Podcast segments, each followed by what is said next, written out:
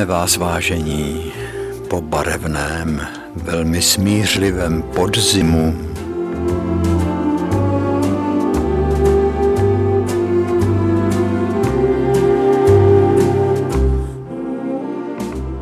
Příroda nás obdarovávala svou krásou barevným listím až do poloviny listopadu letos.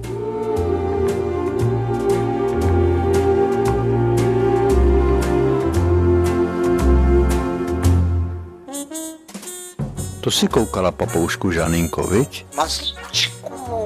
No vidíš to. A proč se směješ? Měl jsem ho ucha.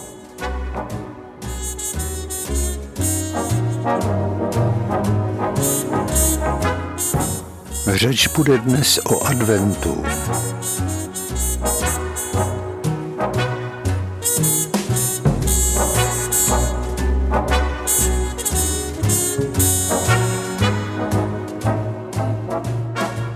V našem kostele lidi postojí, rozjímají.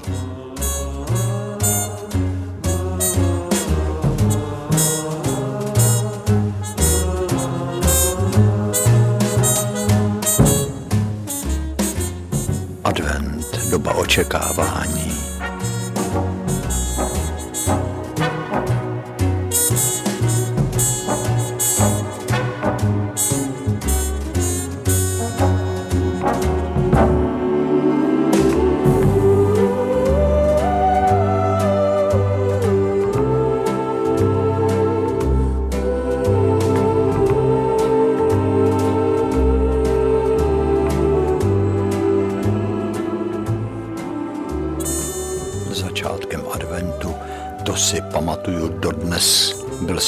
Malej a přišel Mikuláš. Ten mě dal ten čert. On to dělal soused Franta Truxa. Byl celý černý, pomazal mě sazem a tvář dětskou. Půjdeš do pekla, jestli budeš zlobit a já jsem, jak jsem klečel na těch kolenou, tak jsem se úplně svalil dozadu. Maminka mě vzala, řekla, Franto, nestraš mi to dítě, nebo tě vemu tímhletím pohrabáčem. To se nesmí takhle přehánět. Franta hned přestal, ale tu vzpomínku na to mám dodnes. Epizodka adventní, že přinášeli dárečky a dítěti, který zlobilo, tak přinesli uhlí, samozřejmě.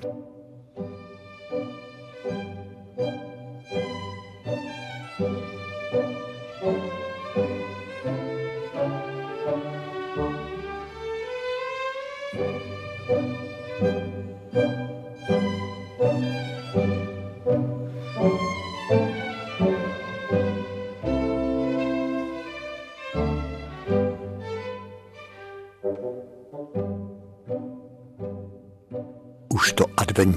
rušno na ulicích i na té malé vesničce Hradčany, kde jsem to tak miloval, bydlel jsem tam. No, žil jsem tam od roku 1965 až do roku 1990. To je velký kus života. Pozoroval jsem, jak každý někam spěchá, každý nese síťovou tašku, v ní jsou kromě mlíka a rohlíků a bochníků chleba ještě jsou tam kolekce na ozdobení vánočních stromků a kdo ví, jaký laskominy a každý spěchá domů. A na zdech vedle oken vyseli ušáci, zastřelení zajíci. Každý měl příbuznýho, který dělal myslivost a tenkrát ještě se ušáci mohli posílat poštou. Strejda Frantík z Neratovic posílal nám na každý Vánoce pěknýho zajíce. Na packu mu přivázal papundeklovou cedulku a tam bylo napsáno František Zajíček z Pavlíkov 136 u Rakovníka. A ušák přišel, babička ho pověsila, aby to maso, jak se tomu říkalo, no, aby uzrálo na tom čerstvém vzduchu, aby bylo lahodný. Kolikrát se stalo, když zajíc na smetaně ukrojil se bydličkou kousek masa a zkouslo se a zrovna do broku. Ten zajíc byl prošpikovaný brokama. Olovo je měkký, no tak obyčejně se žádná tragédie se zubem, že by se vylomil kus zubu nekonala. Každý s tím ostatně nějak počítal, že zajíc je plný broků.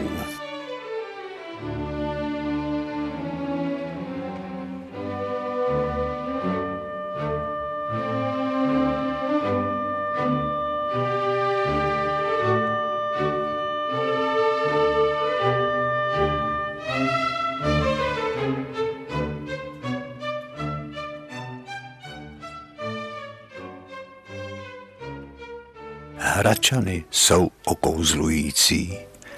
Když jsem vyšel z našich dveří, z dveří našeho domu na ulici Nový svět na rohu Černínské ulice, mohl jsem se vydat kterýmkoliv směrem. Tak jsem si připadal jako na nějakém malém jevišti. Plácek naproti našemu domu, který na západní straně uzavírala vysokánská zeď kterou nechala postavit v rámci fortifikace, něco jako opevnění královského města Prahy Marie Terezie, se tyčila do vejšky.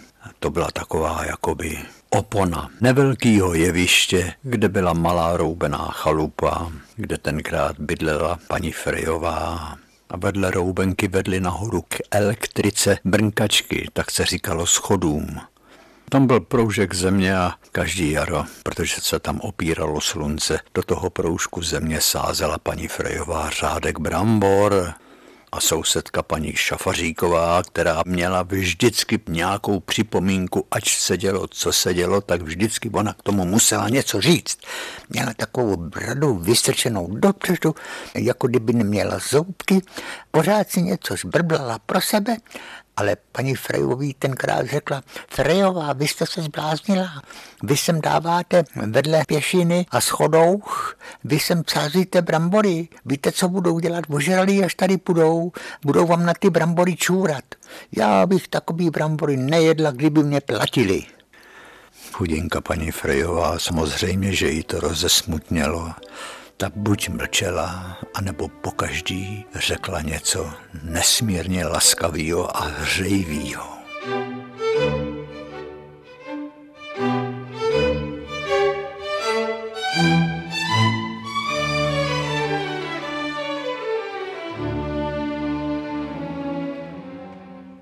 Naproti našim oknům bydleli slečny Sobotkovi, který v adventním čase už měli za oknem věneček a malé ukřižování z porculánu, které kdysi si přinesli ze svaté hory. Zlatý, ženský, člověka naplní smutek, že už ty lidi nikdy neuvidí. Tenkrát v životě se zdálo, že hrajou tak významnou roli už tím, že jsou, už tím, že vidíme jejich úsměv. Když slečnu Sobotkovou boleli jednou zuby, chodila obalená do šátku, měnila si obklady a naříkala. A my jsme tak s ní všichni soucítili. No tam každý měl zájem takový ale upřímný. Jeden se staral o druhýho, takový sousedský soužití. To byla scéna malinkého divadla, kde parkovali harampády, tři automobily, Moskvič a Barkas pana Čtveráka a Fiat pana Šuse. O tom už jsme hovořili tolikrát, jak je opravovali, byli zalezlí pod autákama. Nikdo nevěděl, odkud se vozejvá to hekání a nadávání, protože byly jim vidět jenom nohy, které vyčuhovali spod automobilů. Nahoru se táhla Černínská ulice, v prvním domě bydleli Síkorovi, Síkorovic měli pohnutý osud, protože pan Síkora měl zlatnictví na starém městě, a to se po komunistickém převratu v roce 1948 moc zalíbilo komunistům a chtěli veškerý to zlato ukrást. No co udělali? Jednoduše prohlásili, že pan Sýkora je zrádce národa, zavřeli ho a všecko zlato jim ukradli. Takže i když bydleli v honosném domě na Královských Vinohradech, i ten jim byl ukraden samozřejmě, tak si našli malinkou skromnou chaloupku, první chaloupku v ulici Černínská. Tam přebývali na starý kolena. Mimochodem, tam jsem se poprvé sešel s Jirkou Srncem, protože Jirka si vzal Síkorovic dceru Ráďu. Než bylo založeno Černý divadlo, kterého jsem se stal členem, tak jsme se tam s Jirkou scházeli, dělali jsme plány do budoucna. Nad nimi bydleli v domku, kde pořád strašilo Eva Švankmajerová se svým manželem Janem Švankmajerem. Dnes je to světoznámý filmový režisér. Eva pořád říkala, že tam straší. Třeba jsou na výletě několik dní a přijdou do prázdného domu a on není prázdný, tady musel někdo být. Nechal otevřený dveře, ale nejenom to podívejte se, v kamnech se vůbec netopí, tam je vyhasnuto a tady v tom hrnečku se vaří voda. Vyběhla nahoru na střechu a vidí, že u komína sedí strašidlo, který se jí směje. Takový se tam děly věci.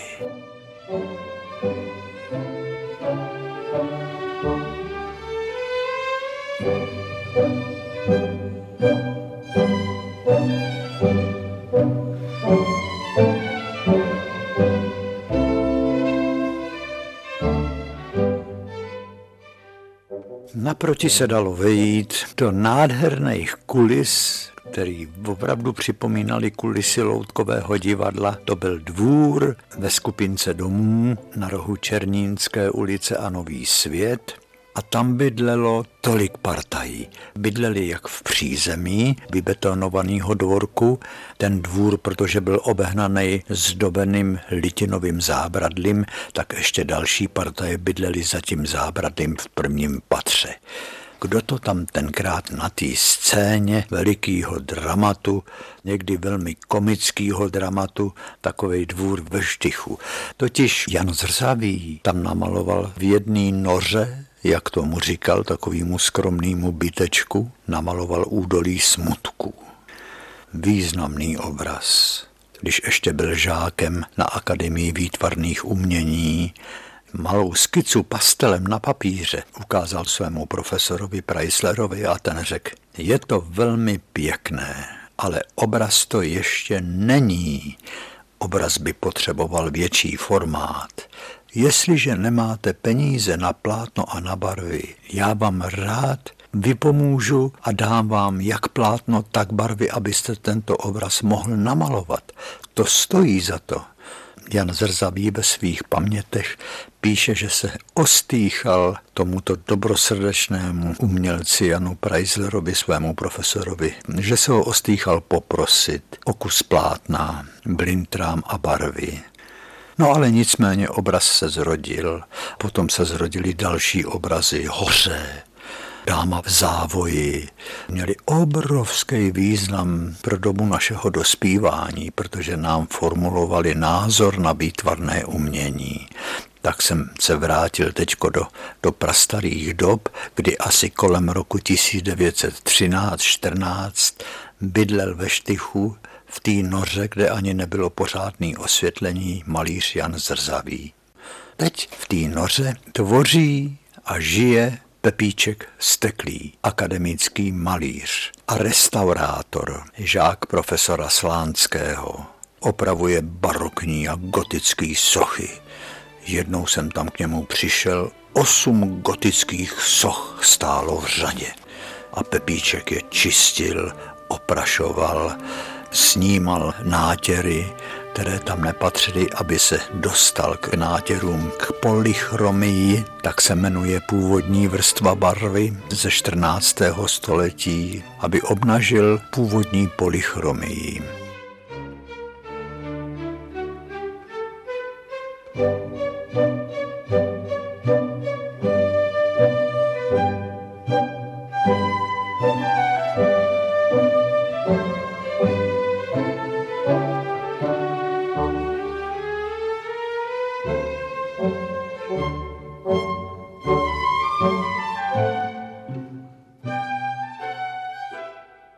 Novým světem taky procházel hlídač, který z pověření hlavního města Prahy dělal obchůzky a sledoval, jestli je všecko v pořádku. Náš hlídač, který byl oblečen do šedé uniformy, se jmenoval pán Kocourek. Třeba, že byl prosincový adventní den, ten den zrovna svítilo sluníčko začali vycházet všichni nájemníci, aby si poslechli tento zajímavý dialog mezi městským inspektorem. Jak se tý stráži říkalo, šedej mor, no inspektor pořádku, pořádkové služby, dejme tomu. Všichni vylezli, aby slyšeli, o čem je na tom malém jevišti, kde se říkalo ve štychu, to vůbec nevím proč, ve štychu, o čem je řeč. Byl to Moravak, tak pozoroval Pepíčka Steklýho, který svým zjevením a svojí pracovní zástěrou a svýma dlouhýma kadeřema, vlasama, který přecházeli do plnovousu, připomínal apoštola ze staroměstského Orloje. Vypadal jako svatý Petr třeba, nebo který to byl takový ten poctivý řemeslník. No a pan inspektor, to byl taky rád, pan Kocourek, když se mu řeklo, pane inspektore, vyndal vždycky placatku, lahvičku, slivovice, maestro, cvakněte si, že jsme chlapi, na naše zdraví, lokněte si. A Pepíček steklý, to nemuseli dvakrát pobízet, se napila udělal. to je síla, kolik má, aspoň 50, že jo, 50 stupňů, ještě z toho schořím pan inspektor neboli šedý mor, pan Kocourek, se smál a říkal, no, jak to tady tak počítám, 21, 26 prázdných litrových lahví od různých vín, tady stojí vypitejch, taky si rád dáváte do trumpety, že jo? Víno to je elixír, říkal Pepa.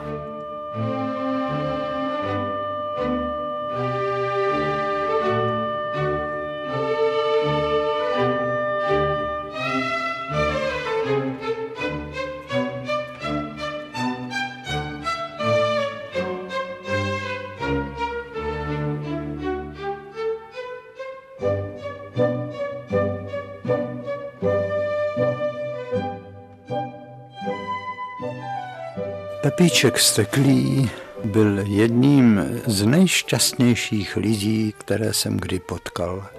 Třeba, že si zvolil život bez rodiny. Jeho manželka s krásnou dcerou žili někde jinde. Pepíček taky o tom nerad mluvil. Byl velký vzdělanec.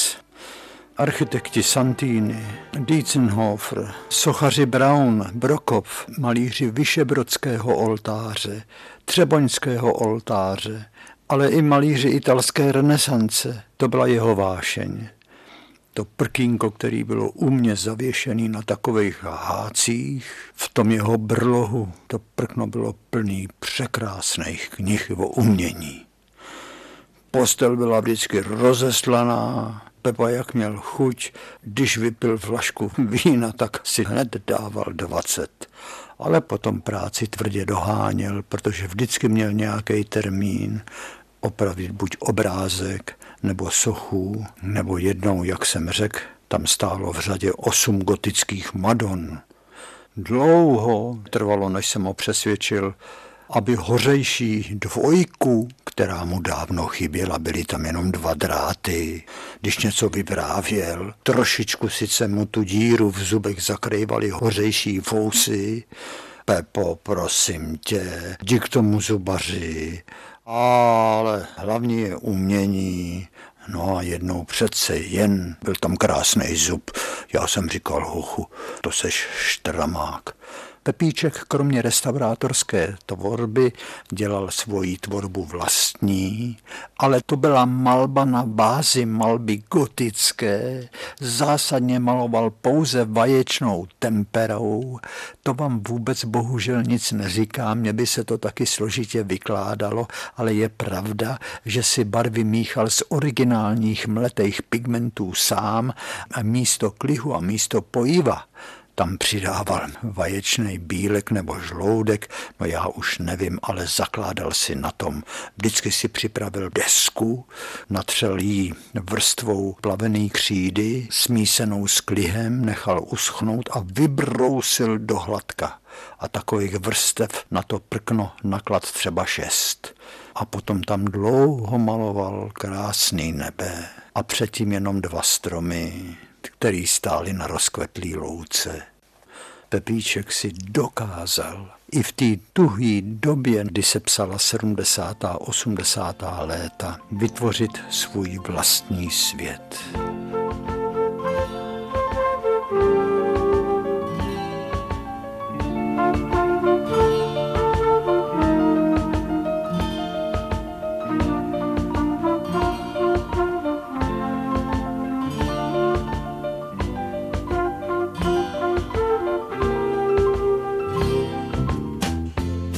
Další postava scény, pan Pešice, bydlel hned vedle Josefa Steklýho.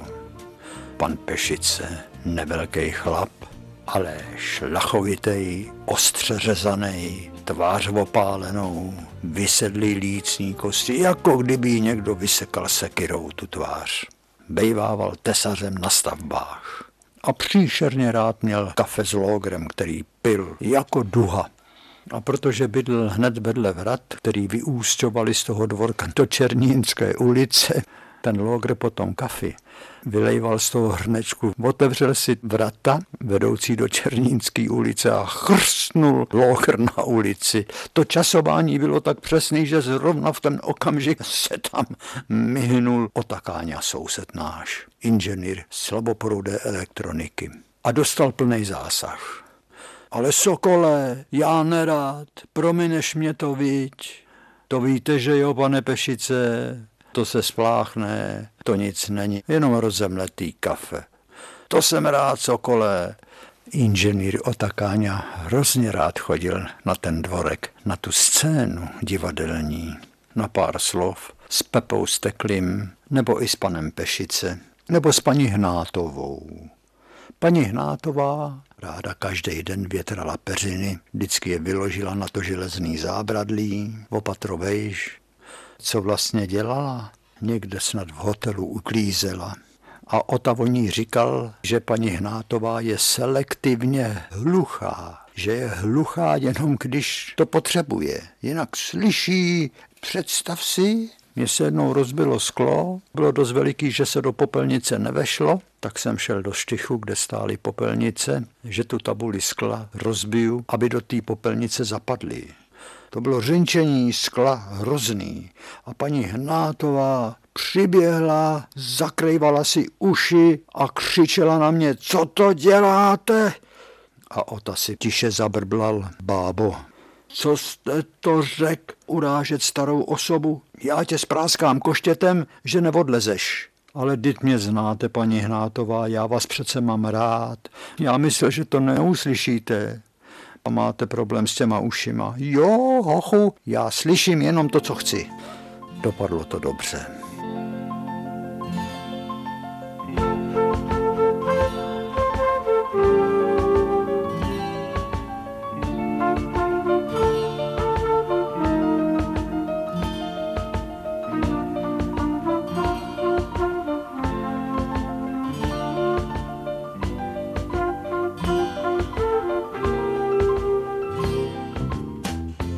Prvním patře bydleli manželé Šusovi.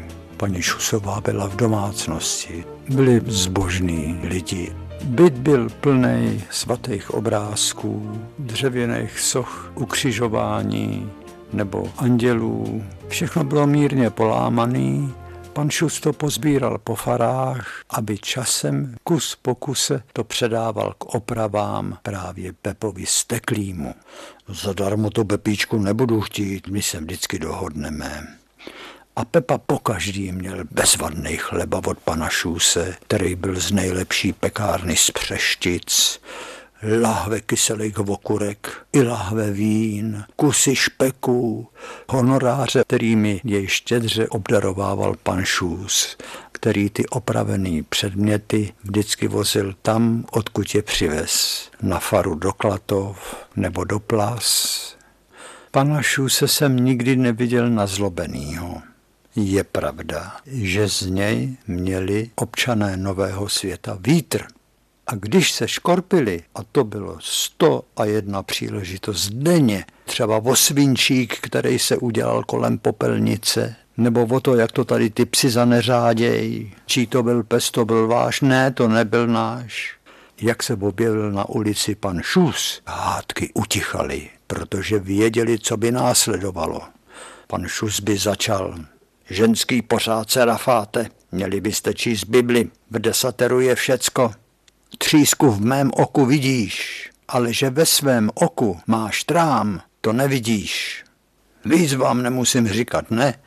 Nejzajímavější příběhy nám vyprávěla paní Růžičková. Ta se na Novém světě narodila v roce 1888. pamatovala ještě Jana Zrzavého, Výdávala malíře, který bydlel jako bydlí tady pan Steklý. Vždycky to tam odtud vonělo takovou zvláštní vůní. Asi to byl ten terpentín, nebo jak tomu říkáte vy malíři. Vždycky chodil černě oblečen, drobný mužíček ve velkým černým baretu. Když jsem ho pozdravila jako dítě, to víte, no tak kolik mě tenkrát mohlo být, tak pod fousy jenom zabručil dobrý, dobrý, když jsem řekla dobrý den.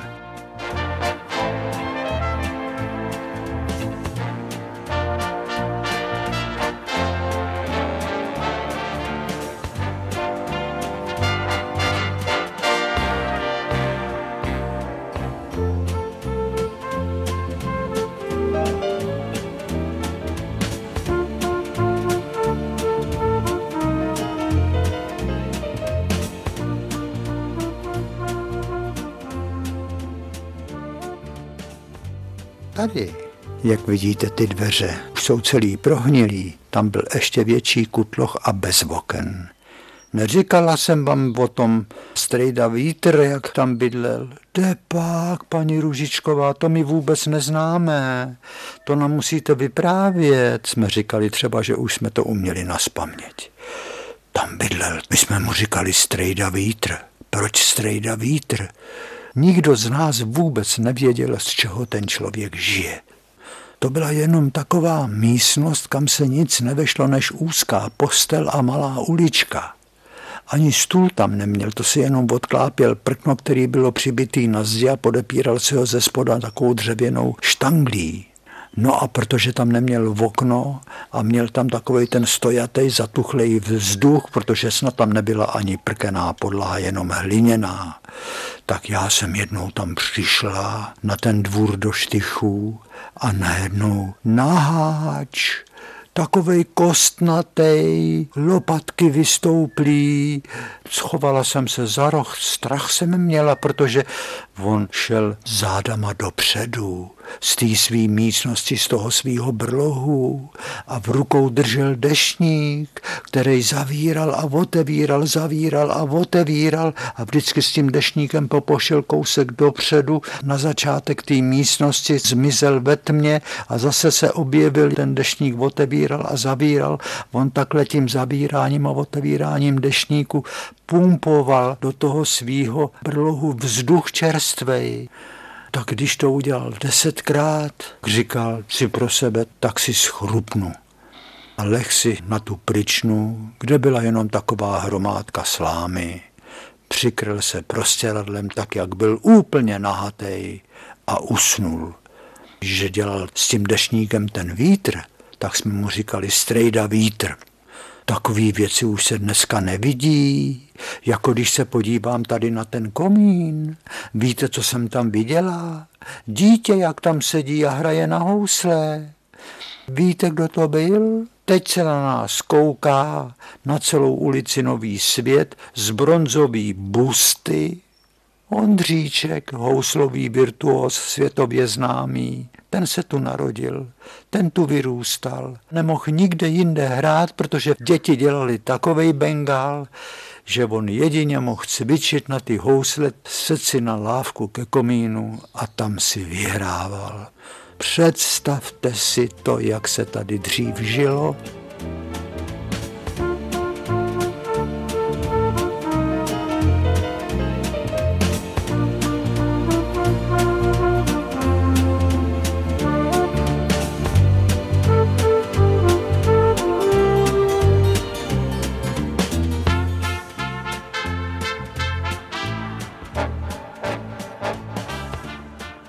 Potom byl velký třípatrový činžák, dole zářily v okna dvou umělců, malíř Kurovský a vedle sochař Nálepa. A když tam stálo auto s nápisem BB, to znamenalo, že příslušníci Zboru národní bezpečnosti neboli SNBáci, jak se tenkrát říkalo, neodolali a museli se podívat na nová díla obou umělců.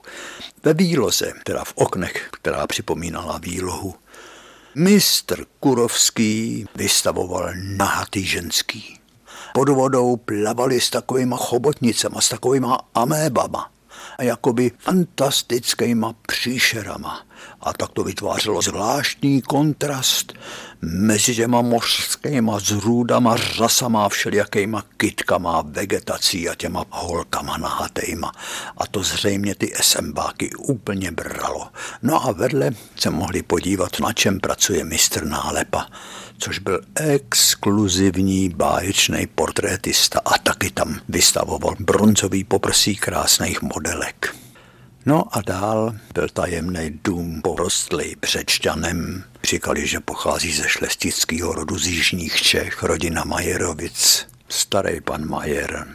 To jsem nikdy neviděl. Ani v Pavlíkově pan Bureš nebyl tak vrázčitý jako starý pan Majer. Bylo mu totiž 103 let. Herr von Mayer jsme mu říkali. Když si stěžoval na poměry a hrál si přitom třeba slabou rukou, hladil zlatý řetízek na jeho vestičce pod sakem na řetízku zlatý hodinky a říkal, to by za císaře pána nebylo nikdy možný, aby se takovýhle věci nestydatý děli. To byl všude ordnung, pořádek. To byla úžasná postava starého pana Majera. Musel to být krasavec.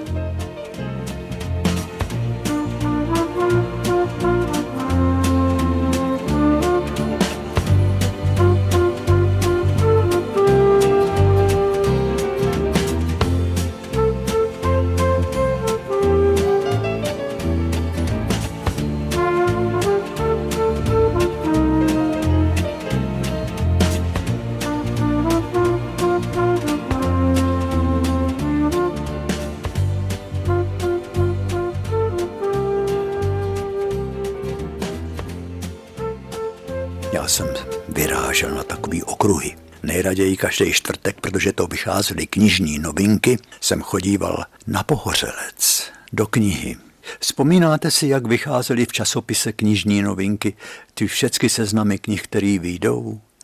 Jak lidi každý čtvrtek stáli frontu před knižkupectvími, aby získali tu svoji milovanou knihu? A já jsem se ubíral nahoru na Pohořelec, abych si šel koupit od Izáka Bábela povídky. Na ty jsem se strašně těšil, protože Bohumil hrabal pořád Izák Bábel, Izák Bábel. Aspoň budu mít něco, co se líbí geniálnímu spisovateli Hrabalovi. Jenomže mě čekali ty scenérie krásný, ty jeviště a před kapucínama Najednou jsem viděl, o první adventní neděli už jsou tam instalované nejkrásnější jesličky v Praze pod Loretou. To jsou skoro figury v životní velikosti, dřevěný, bomalovaný. To je taková nádhera. Já jsem tam do toho kostelíčka pronik a byl jsem tam úplně sám a koukám se na ty jesličky, kde je opravdu na slámě, leží to vyřezaný mimino. Pana Maria a Josef a pastýři a ovečky a všecko tak nádherně vokolorovaný a taková atmosféra v tom kostele, taková nepopsatelně, jak to mám říct, taková se zmocnila mě v tu chvíli taková jako kdybych se ocitnul před těmi dvěma tisíci lety v tom pra, pra, pra, pra, pra, pra dávnu. Tak mě to všecko zmámilo, že jsem jako polovopilej z toho kostelíka vyšel na to jeviště, který bylo kousek od Lorety a vidím postavu drobného člověka. Černý baret na hlavě, bílý vousy, Jan Zrzavý kterýho jsem před sedmi lety ještě s Černým divadlem, asi tak to bylo v roce 64. viděl v Benátkách na náměstí San Marco. Taky tam stál v černým. Černý baret měl taky na hlavě, i když pralo slunce a některý lidi volali Viva Garibaldi. Jan Zrzavý byl totiž náš idol, protože to jeho dílo bylo nádherný. Údolí smutku, který namaloval mimochodem v tom štychu, když na Novém světě měl ateliér a hoře a obrovská Kleopatra, desková malba. Nejdřív si pozlatil tu dvoumetrovou desku plátkovým zlatem a pak na té desce namaloval, jak na lehátku leží nahá Kleopatra, rudá jak rajský jablíčko. Za tou Kleopatrou jsou po levé straně palmy a po pravé straně dva hroty pyramid a nad tím září zlatý měsíc.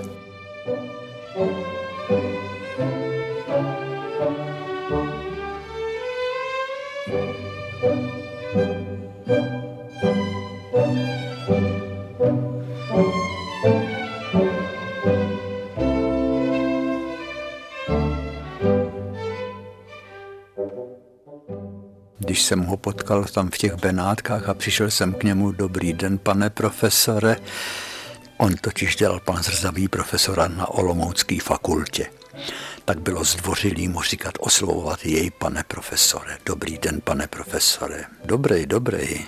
Kolem nás lítali holuby před tím svatým Markem. Vedle nás byly ty slavné dva sloupy. Na jednom sloupu je benátský lev. To bylo téma, který maloval nesčíslněkrát. Piacetu. V pozadí byla přenádherná fasáda baziliky svatého Marka. Oni křičí na mě, Viva Garibaldi, slyšel jste to? Co pak já jsem nějaký revolucionář? To je divný, co? Pane profesore, to víte, že jste svým dílem přece. Ale děte, to je zajímavý, že já, když jsem tady na tom místě před tím svatým Markem na té piacetě, víte, na co myslím, to byste neuhod. Já myslím na ten prostý motiv kovového kříže zasazeného do pískovcového soklu, ale Kristus na něm nevisí. O ten kříž jsou opřeny dva mučící nástroje kopí a ta tyč, na jejíž konci je houba s octem. Tím mučili Krista. To je můj zamilovaný motiv. To mě říkal tenkrát v těch Benátkách tak jsem už věděl, o čem mě bude vyprávět teď, když ho potkávám u toho motivu před kapucínským kostelem, před tím prostým ukřižováním s těma dvěma lipkama po stranách. Víte, na co myslím tady před tím ukřižováním?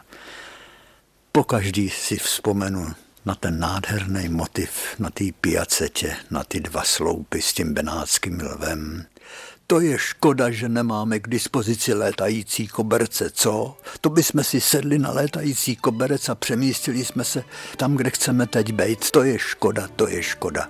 Jestli pak to někdy někdo vynalezne, se začal tak tím svým rostovilným smíchem pod fousy smát.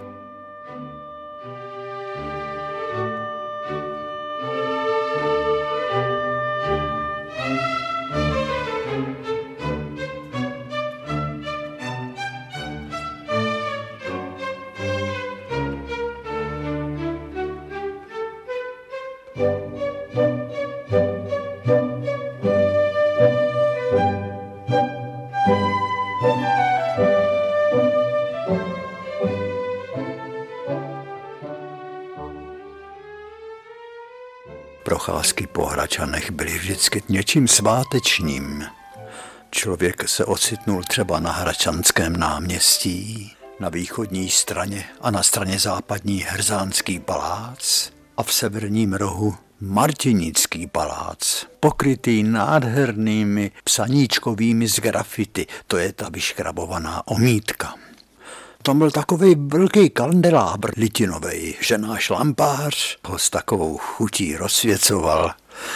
Ono stačilo zatáhnout jenom za jeden kovový kruh. Začalo se ozejvat takový bublání, takový blafání, nejdřív syčení. Najednou se celý ten kandelábr, kolik tam mohlo být ramen? Šest.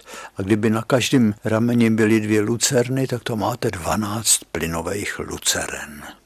To koukáš, Karle, vždycky zavolal polohluchý lampář, kterýmu jsme říkali pane kapitáne, protože on to byl dělostřelec, proto taky vohluch.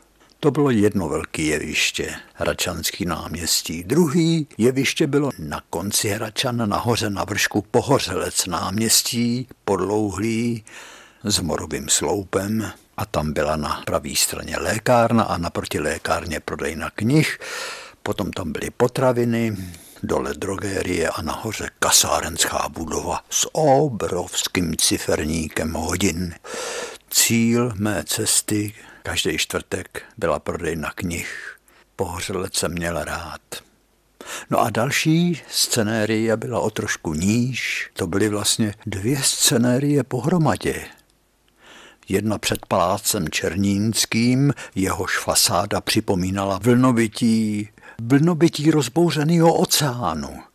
Tak vypadá fasáda barokního Černínského paláce. A naproti byla drobonka Loreta, která vypadala jako ten nejrozkošnější šperk. A když se rozezněly v její věži loretánský zvonky, každý byl tou krásou úplně omámený.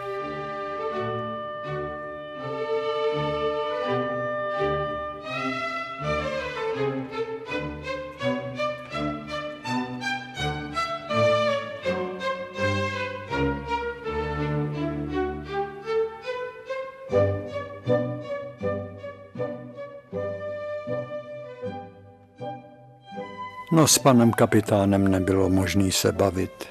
Jak jednou říkala Sonja, která byla vedoucí prodejny včela, kde se prodávaly delikatesy, které žádným jiným krámě nebyly, protože tam vystupovali turisti z čedokových autobusů a chodili kolem toho krámu na hrad. A teď tam ty turisti čuměli na pražský šunky, na cikánskou pečení, na sardinky, na čokoládu švýcarskou, na všechny možné delikatesy.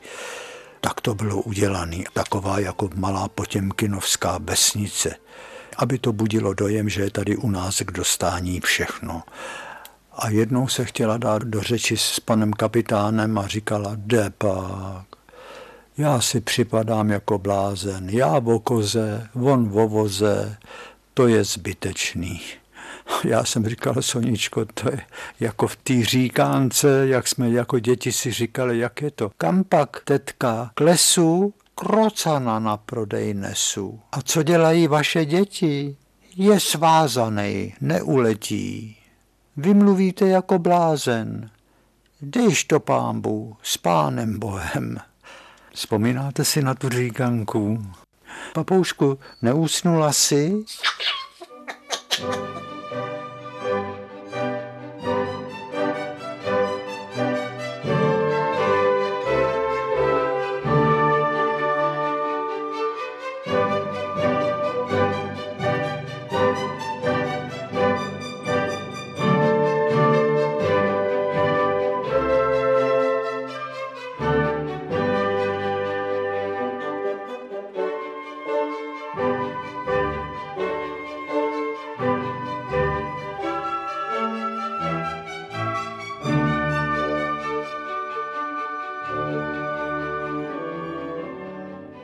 Ve čtvrtek byly všechny knižní prodejny k prasknutí plný zákazníků, lačných potom něco si koupit a zvlášť před Vánocema v době adventu.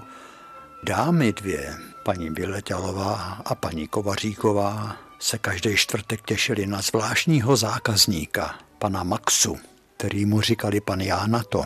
Protože pan Jánato pořád říkal, jak mohl Jánato, Manželka mě řekla, miláčku, ty všechny peníze vyházíš za knihy. My bychom spíš potřebovali nechat zaletovat pračku nebo koupit novou. Já na to, novou ne, to jsou vyhozený peníze, já ji nechám zaletovat. A kde memeš na to letování peníze? Já na to, ale má drahá Dagmar, Vždyť víš, že mám našporováno. Knihy jsou pramenem vzdělání. Vždyť ty si taky ráda čteš, ne? No jo. A co uděláme s tím ústředním topením? A já na to to samý, co s tou pračkou. Nestarej se. Obě dámy pana Jána to obdivovali. Jeho rodiče měli obchod s oděvy a s klobouky a s čepicemi. Pan Jána to měl doma plnou skříň čepic a klobouků a motýlků a kravat a svrchníků a bot všecko předválečný, košile předválečný, klobouky všech tvarů. A víte, co dělali ty dvě dámy z prodejny kniha, paní Vyletělová a paní Kovaříková? Uzavírali sásky. V jakým klobouku pan Jána to ten čtvrtek přijde? Jestli v béžovým, nebo v šedivým, nebo pepita. Sázeli se o pitlík pralinek. To byly vždycky legrace. Pan já na to přišel třeba jenom v plátěný čepici a nevyhrál nikdo. Pane Maxo, vy jste fešák. jako filmový herec Oldřich Nový. Ale jděte, teď já jsem normální penzista. Žiju z podstaty. Já radši, než bych si koupil nový klobouk, tak si koupím třeba Mopasánova miláčka. Teď mě znáte. Pane Maxo, miláček měl knírek. Vám by taky slušel knírek. A pan Jána to vyvalil v oči, své rozčilení stlumil a s mírným úsměvem řekl, to slyším velice často od dam, že by mě knírek slušel. A víte, co já na to? Knírky nosí jenom zamindrákovaný chlapy. Knírek ne.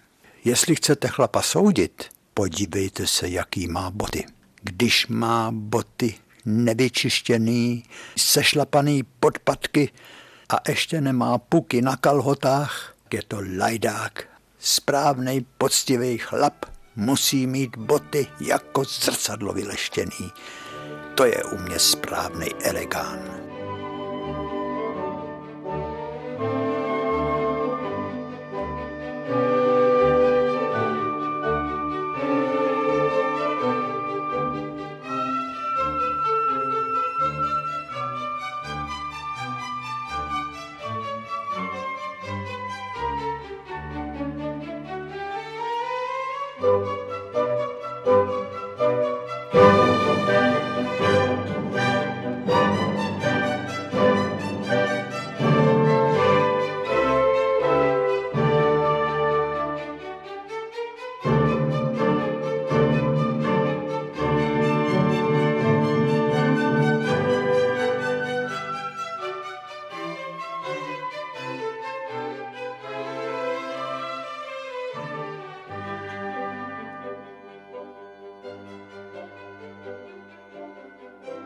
Ještě jsem potkal dva rozkošný lidi. Manžele Engelmillerovi. O, mistře, jestli vás tak můžeme oslovovat. Ale můžete, teď jsem z vesnice, jsem říkal. Tam bylo tolik mistrů. Můj otčím, mistr Holič, soused, mistr hodinář, dva mistři kováři, mistr truhlář, mistr švec, mistr sedlář, mistr pekář, mistr hostinský, mě můžete říkat mistře samozřejmě. Maminka říkala, abych nebyl pišnej, protože pícha je mnohem nebezpečnější než hlad, žízeň a zima. O, to jste řekl krásně, řekla madam. Oni chodili totiž v mysliveckým. Pan inženýr měl loden, plášť, taková ta lomená zelená, jak nosí myslivci úzce střižený. Vždycky mu ho posílal bratr z Rakouska a posílal ho i jeho ženě madam. A ještě měli kloboučky, takový tyrolácký se štětičkou pírek a takových jako, co to bylo za, za chloupky, tak se rozšiřovali do, takový, do takového vějíře. To měli za těma kloboučkama. Hračaňáci říkali inženýr myslivec a madam myslivec, když mluvili o manželech Engelmillerových. Mistře, pojďte se podívat k nám. My máme tak rádi přírodu. Když jsem jednou hovořil, kde je nejlepší les, nejkrásnější, co jsem viděl, že je za besničkou díly nad Klenčím, paní Engelmillerový by hrkly slzy do očí. E, díly, o díly, tam my jezdíme na dovolenou do té hájovny. To jsem šťastná, že máte rád díly, my je milujeme. Já jsem napsala báseň na díly. Pojďte se podívat, co jsme si udělali doma na parketách na podlase. Takový přání se nedalo odmítnout, tak jsem vešel a paní Engelmillerová říkala, no podívejte se, srdce mi tady usedá nad tou krásou, jezírko, mech, mech je z dílů, ty smrčky taky, ta borovice taky, ta uschlá travina taky, to je kus dílský přírody. Vidíte tam ty dva zajíčky z té cádry, že vypadají jako živí. Oni mají skleněný oči, a dvě senky jsou za těma borovičkama. Není to nádhera uprostřed velkoměsta kus takový přírody míti? Ferdáčku, oslovila manžela, že ty si tady taky šťastný, viď? Tak tady je ta báseň, až budete mít čas, tak si ji přečtěte. Poděkoval jsem, a přečetl jsem si báseň. Trošku jsem si ji zapamatoval. Díly, o mé krásné milované díly, jste jak diamant zasazený do prstenu. Při pomyšlení na vás trnu. Tam v hlubokém lese jsem potkala svého Ferdu.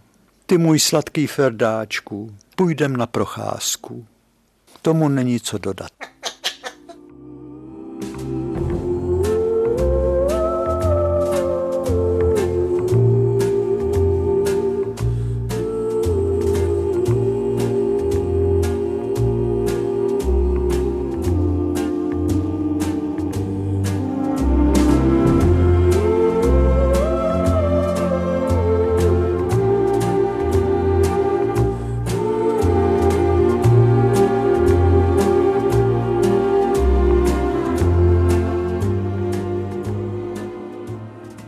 Adventní den zase končí. Brzo na pohořelci se objeví veliká káť a v ní budou plavat kapři.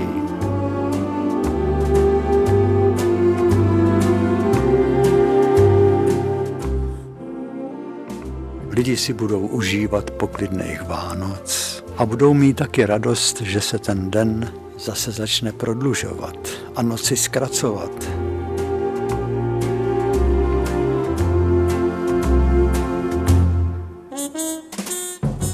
Že brzo přijde jaro, že všecko rozkvete a země koule se točí kolem dokola, kolem šikmé osy.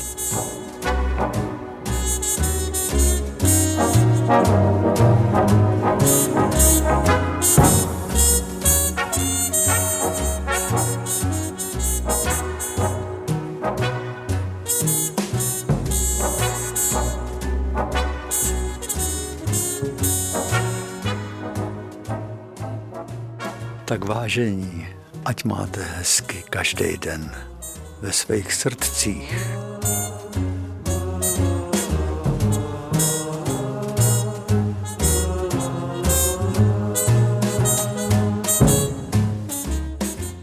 Žaninko, papoušku, co k tomu dodáš? Já